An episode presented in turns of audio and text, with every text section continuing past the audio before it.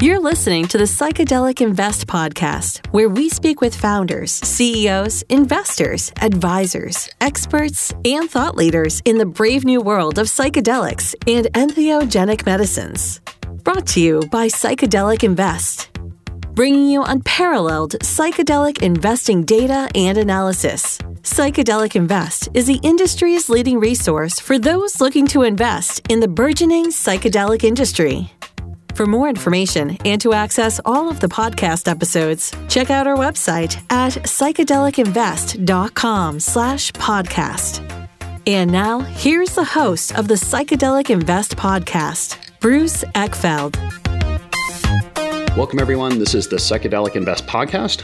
I'm Bruce Eckfeldt. I'm your host. Our guest today is Anand Shahi. He is president and managing partner at Bar Capital. He's also co founder and managing partner at SparkNet. We're going to talk to him about the world of psychedelics and uh, where the investments are, where the investments are going, where the opportunities are, what does this market look like. Obviously, very kind of interesting, uh, somewhat early, very dynamic situation. A lot of things going on, uh, kind of at multiple multiple levels in terms of psychedelics. And we're going to talk about where the industry is, how it relates to other industries, particularly cannabis, being a lot of folks coming out of the cannabis space into that. So we're going to have a conversation around that and kind of see uh, what Anand sees, perspectives, particularly from the investment point of view, and, and maybe where some of this stuff might be going. So with all that, Anand, welcome to the program. Thank you, Bruce. Great to be here and, and great to talk about psychedelics. You know, I, yeah. I didn't a, a, year ago or two years ago, we've known each other for a little, little time now. I would not have guessed that I would be in, in the space. Uh, just kind of naturally uh, evolved that way, and, and so I'm, I'm excited to talk to you about it. Yeah, yeah, it's one of the things I love about psychedelics is people that I knew two or three years ago I would have never, never thought of gotten involved in psychedelic. Now all of a sudden art's totally interested, and it, it's just a fascinating space, fascinating, fascinating space. Let's get a little bit of your background, you know, both on the kind of the investment side and uh, and the cannabis side, and then kind of talk a little bit about how psychedelics came up for you and, and why psychedelics now, and then we can we can kind of talk about what you've been doing and what you see in the market. Sure, I'll give you a very quick background on myself. I was born in India, lived in Europe, and and really came to the U.S. in high school onward. So I have a very global perspective and basically I can relate to people no matter where they're from just given that background and, and in my career I focused on finance and investments uh, I'm a chartered financial analyst have worked for large companies like Merrill Lynch and Morgan Stanley have worked for hedge funds and really created Bar Capital in 2017 to focus on investing and helping high growth verticals the first of which was cannabis as you know and so We've launched a tech enabled platform for our network of investors and operators called SparkNet. And SparkNet is, is really a private network. We're highlighting things that represent the future. So we cover cannabis, psychedelics, crypto, blockchain, NFTs, anything with technology really in it. So fintech, agtech, biotech, all of these things that are a little harder to navigate for institutional investors and high net worth investors.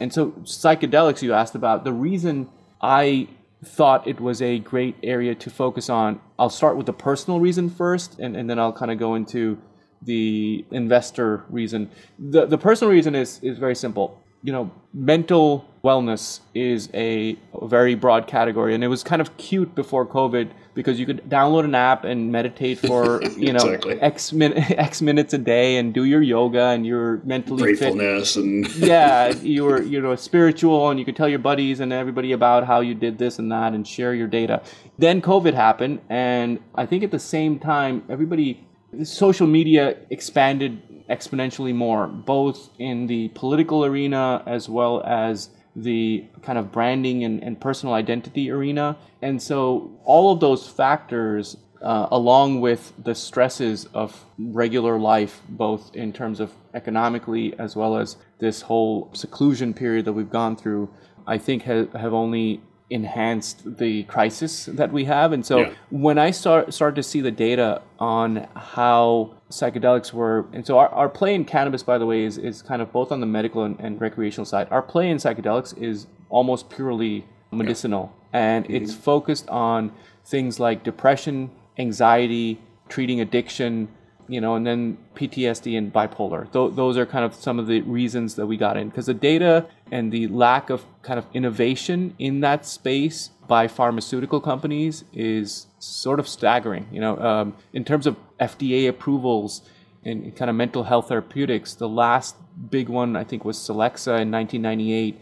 Xanax was in 1981. Uh, Jeez, you, really? you, know, so there's yeah. a huge gap in terms of what's out there, and I think a lot of the information that's coming out now, and not only just the medicine as, as a product itself, but how you can integrate psychedelics into therapy yeah. um, and kind of train the brain to get out of the neural pathways that lead to these issues and, and into new ones and kind of reset in, in many ways how the mind is functioning and focusing on the day to day as well as kind of anxiety about the future. I think all of those are powerful reasons on the personal side. I have many friends, family members. You know, I, I live a very stressful life by choice. Yeah. All of these things have shown me the issues that exist with the current kind of way of thinking in the current system.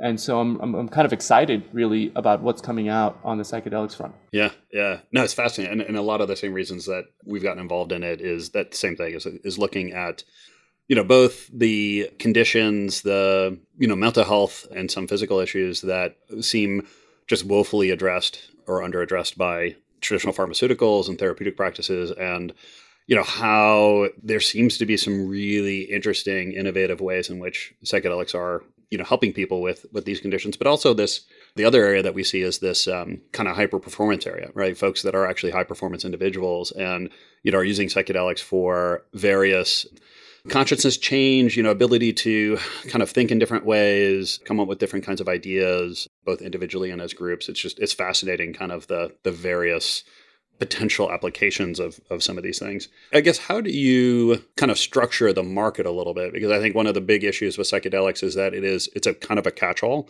And we have plant medicines, we've got animal medicines, we've got lab medicines. Is, is there any kind of taxonomy or categorization that you use when you're kind of thinking from an investor point of view when you're looking at psychedelics? Yeah, no, that's a great question. It, it was really a learning experience to seek out how to approach the space because I knew nothing. And when I say nothing, I nothing about the space. Say about two years ago. Then I started. You know, if cannabis was the party, psychedelics is the after party. You know, a lot of the folks in the, in the party showed up at the after party, so it became a a, a, easier way to navigate because a lot of the folks I respect uh, as, as sources of good information actually start to send me really good information about the psychedelic space. So, in kind of my initial view, there's a few areas that you can look at in, in the space. You know, companies that are focused on patient data, those can be very differentiated in terms of uh, what they have access to. And it's often companies that already have a lot of patient data that are now getting patient data related to psychedelics. So that's one approach. Clinics is another. So you're going to need, in terms of infrastructure in the psychedelic space, actual clinics that are authorized to dispense psychedelics and treat the patient properly and make sure there's enough trained staff to deal with that. And so that leads me to the next category, which is really ancillary companies that are focused on training and education, both for the patient as well as the physician or therapist or other staff, healthcare staff that need to know what they're doing in terms of dosage and follow up, etc. Then there's, of course, the kind of sexier, kind of multiple side of things, which is the d- drug discovery side, where you could have really high quality uh, IP intellectual property in the space of, of, of, psychedelics. And, and you've already seen some of these examples on the public side take place uh, in the last few years in terms of actually monetizing some of those opportunities. There's also kind of the, the retreat business, which is for us not as interesting because uh, we don't know how to differentiate. It's more of the hospitality model where you know you can go and do a retreat in I don't know Peru and you know have an experience it's hard to track and differentiate in that side, but you know, we, we do see some businesses on that front as well. Yeah. Just given your experience in cannabis, what's the kind of compare and contrast? Like what do you see between these industries that are similar? What do you see that is different? I guess what have you been able to leverage or, or borrow from your learnings and you know strategy and approaches to cannabis and to psychedelics? That's a great question. So I think you mentioned it actually when you said there, there could be a performance enhancing aspect, right? I'd say that's similar to cannabis. You can kind of microdose psychedelics. You can, you know, use cannabis. So, so athletes, I know many retired athletes, NFL, NBA players that use a lot of CBD, for example, for treating chronic pain where nothing else really has worked. So similarly in psychedelics, you could use use them for treating depression in, in, acute ways you know once you have a proper protocol and it's tied into other things like therapy. So there's some similarities there. Where, where i think it's different is i don't see a huge market for recreational use nor do i see a huge regulatory willingness to allow recreational use in the us and beyond because just look at the cannabis space and the recreational front. You know we we have majority of states now medicinal or recreational in cannabis, allowing it, but we still have no federal regulatory solution in that space. So I think psychedelics will be much harder to allow on the recreational side, which is unfortunate because there is already a, I'll say there's a, a black market for psychedelics on the recreational side, yeah. and then there's like a side pocket black market from you know certain players who are looking eventually to go into the legal market, but they they they're not they, they don't have a pathway to do so in terms of generating revenues yet to enter the market on the, on the, on the legal side. So it's interesting. There a lot of the players from the cannabis side that were early into cannabis are now in psychedelics and yeah. see a lot of parallels. But I think what's common is most of them are focused kind of on the medicinal side only on the psychedelic side. Yeah. Well, and and I mean, it seems like the challenge with, with cannabis has been trying to get it through traditional kind of drug development, FDA approval processes is, you know, at best you distill it down to individual compounds, individual molecules from the cannabis plant, and you try to get those put through. But then, you know, is the efficacy really there? We talk about the entourage effect. Like there's this, there's this kind of complexity in the thing that you're dealing with.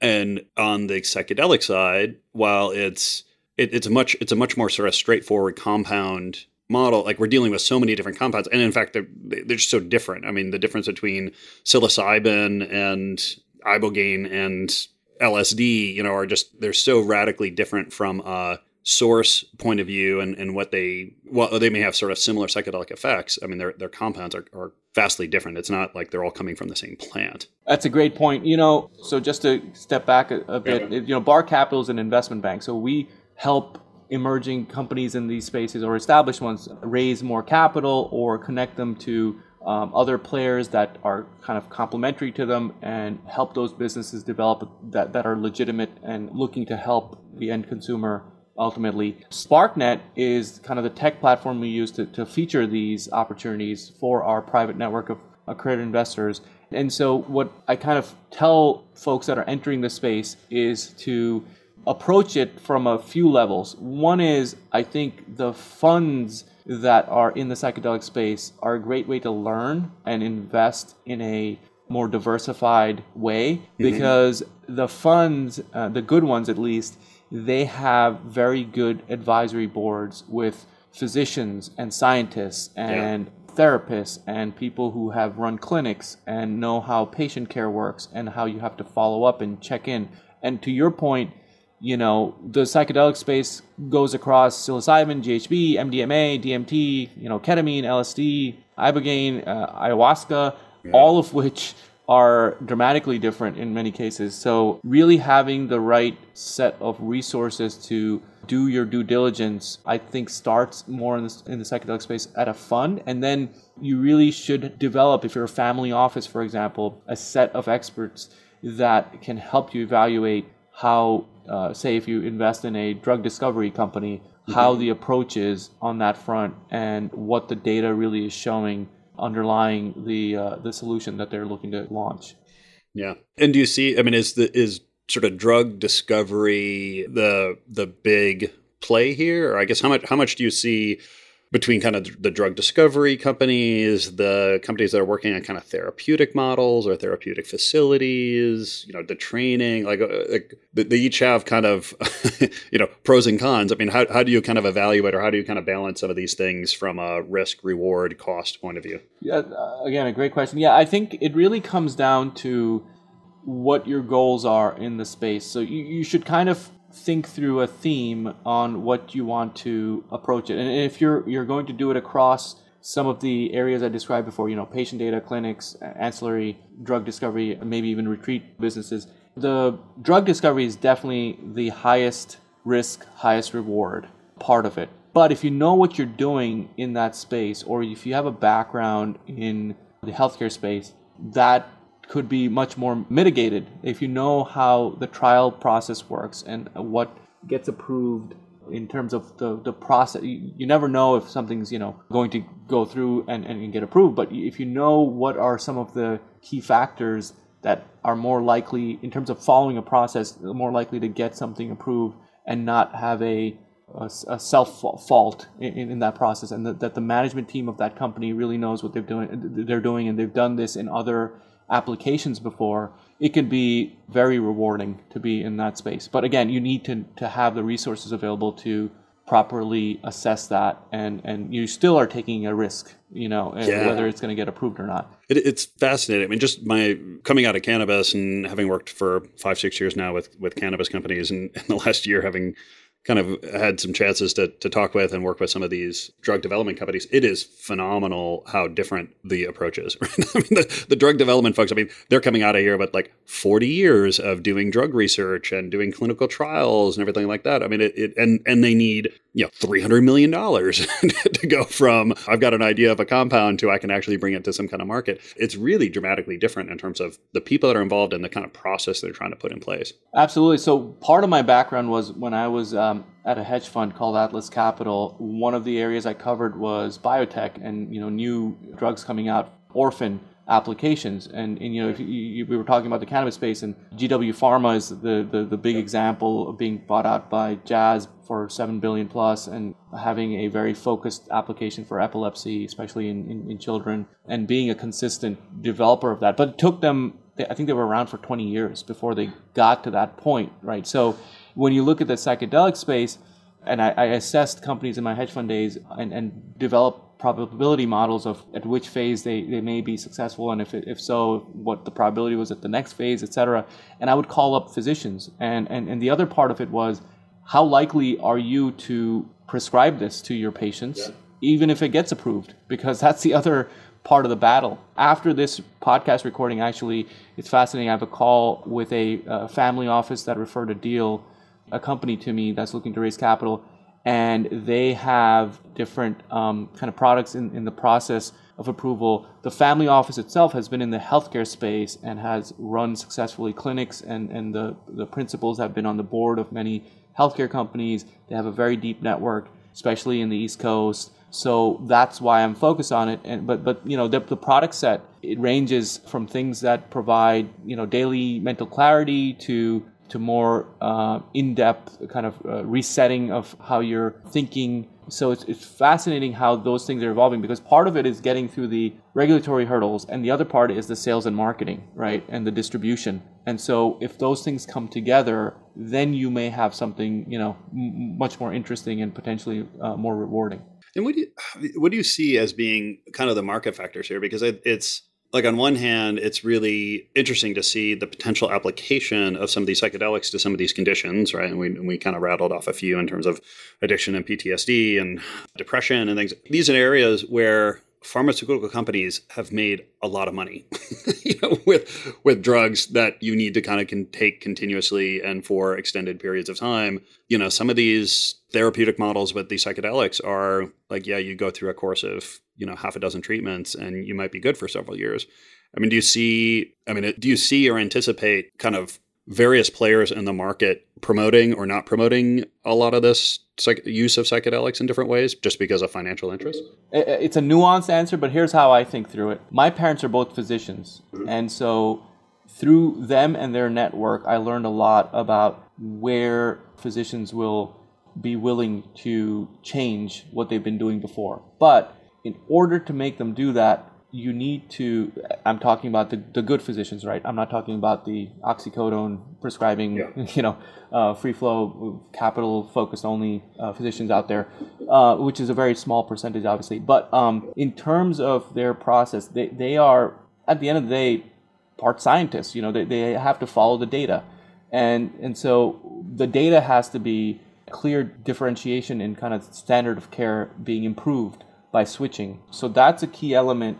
And so, you know, when, when these companies look at the budget for making that happen, I almost always multiply that by some number, uh, you know, because because there's also taboos culturally uh, that are associated that the physician can usually, you know, take their perspective and their personal background away when they're dealing with other sorts of drugs that are out there. But because of the association of things like cannabis and psychedelics with popular culture and yeah. what happened, you know, in the 60s and 70s, et cetera, which a lot of these physicians lived through, right? And yeah. kind of that aspect of it, I think, is a budget multiplier where it's going to cost you more to convince them to switch. Whereas therapists may actually be more open to it because they see how flawed the current drugs are and how limiting some of those current drugs are.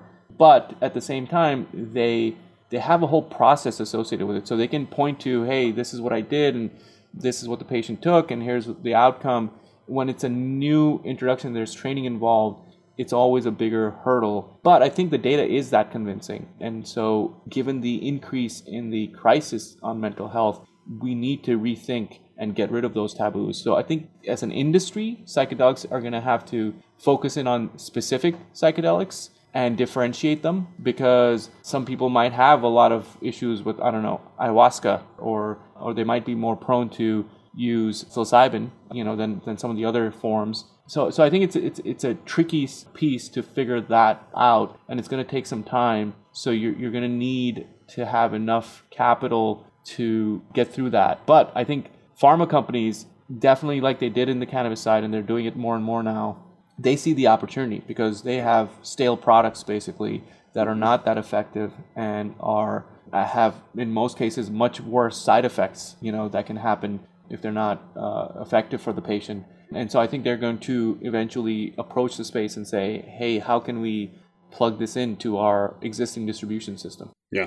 Yeah. And certainly i mean i, I think the the interesting one for me has been the um, the insurance companies. I mean, they're they're looking at well, do I continue to pay for you know long term pharmaceutical, you know, traditional pharmaceutical treatment, or do I you know fund this you know psychedelic assisted therapy process, which over the course of half a dozen treatments may mean I don't I don't actually have to output a whole lot of money for the next couple of years. So I'm curious how they play out in this. this those are the those are the factors that change perspectives. You know, it's not always the pharma industry that decides or the yeah. physicians that decide. It, it can be things like the insurance company, as you mentioned. So I, I, think that I think those calculations are being done right now, and I think many of those players are waiting for more and more data. So you know, the R and D cycle is very key, and obviously not everybody's going to make money on the drug discovery side, but the ones that do, I think, are going to benefit greatly on that front, even more than the cannabis space, I would say. Yeah, I would agree. And where do you see the investments and the deals right now? Like what what's actually happening in terms of flow? What kind of calls you're getting? I mean, you mentioned a couple couple of folks that you're working with, but like what what do you where are we in terms of you know from an investment point of view in some of these companies and some of these practices? So it's very interesting. You know, when when we launched SparkNet, you know, Bar Capital is the investment bank, SparkNet's the tech platform, and when we launched that and said to our private network, initially it was just a closed kind of circle that we're doing this and we're going to focus on kind of investments in the future and, and, and so you know please you know give us some referrals and, and tell us what you're looking at in terms of investing in and where where you're involved whether as an investor or as a board member et cetera we almost got as many psychedelics deals referred to us as cannabis which, which really? was wow. yeah which was surprising to me and so we we have because a lot of the folks had done cannabis deals and now yeah. they're they have established kind of businesses in the cannabis space, and now they're using that network to facilitate the psychedelic side. So we have a range of things. We like to curate the deals so that investors that are accredited that enter that platform can look at fewer things. You know, it's it's almost like when I go on Amazon, I'm like, uh, okay, I wish somebody that has a yeah. similar taste to me just told me two or three things in whatever yeah. category, you know, yeah. so I can pick it. And so we, we try to work with folks that demonstrate and get over that bar of showing us that they've done kind of the work and they have quality management teams. And obviously, the investor still has to do the due diligence, and, and, and nothing is, is, is going to work out perfectly uh, unless you know the right things align. But it was fascinating to me how many investors recommended companies that they're involved with and the reasons why. And, and many times it was because of personal stories and reasons that they were involved with some of these companies, but obviously also with the underpinning that they thought they could use their existing businesses and, and distribution networks and connections to experts to move these companies forward, you know, at a faster pace. Yeah. And and who's doing the investments? I mean, who's actually interested in investing in psychedelics at this point? Is it similar to cannabis? Different from cannabis? What are you noticing? Pretty similar. I think there's a more of an educational hurdle for psychedelics, so I, we see less kind of high net worth uh, folks at this time investing in them, unless they're they're mostly doing it on the public end, you know, with, Okay. with some of the companies that are public. But you know, there is some some flow from that side. Family offices that have done healthcare or cannabis or know their way around some of the areas we talked about they are you know mainly driving it you know but there's others too. It's it's not just a us story it's also a european story. I, I met um, christian angermayer who's um, involved with atai at um, salt which was a conference in new york city last summer and a conversation with him around it. And you know there's a lot of great r&d coming out of you know europe as well. So there's different folks involved. I'd say there's some larger institutions that are investing, but they're doing it in a kind of covered up way. You know, they're kind of they're doing it through entities that are not directly linked to them currently, which is very similar to what they did in the cannabis space, you know, a number of years ago. Yeah, just to keep their kind of keep their distance or or keep some separation with this with the new entities.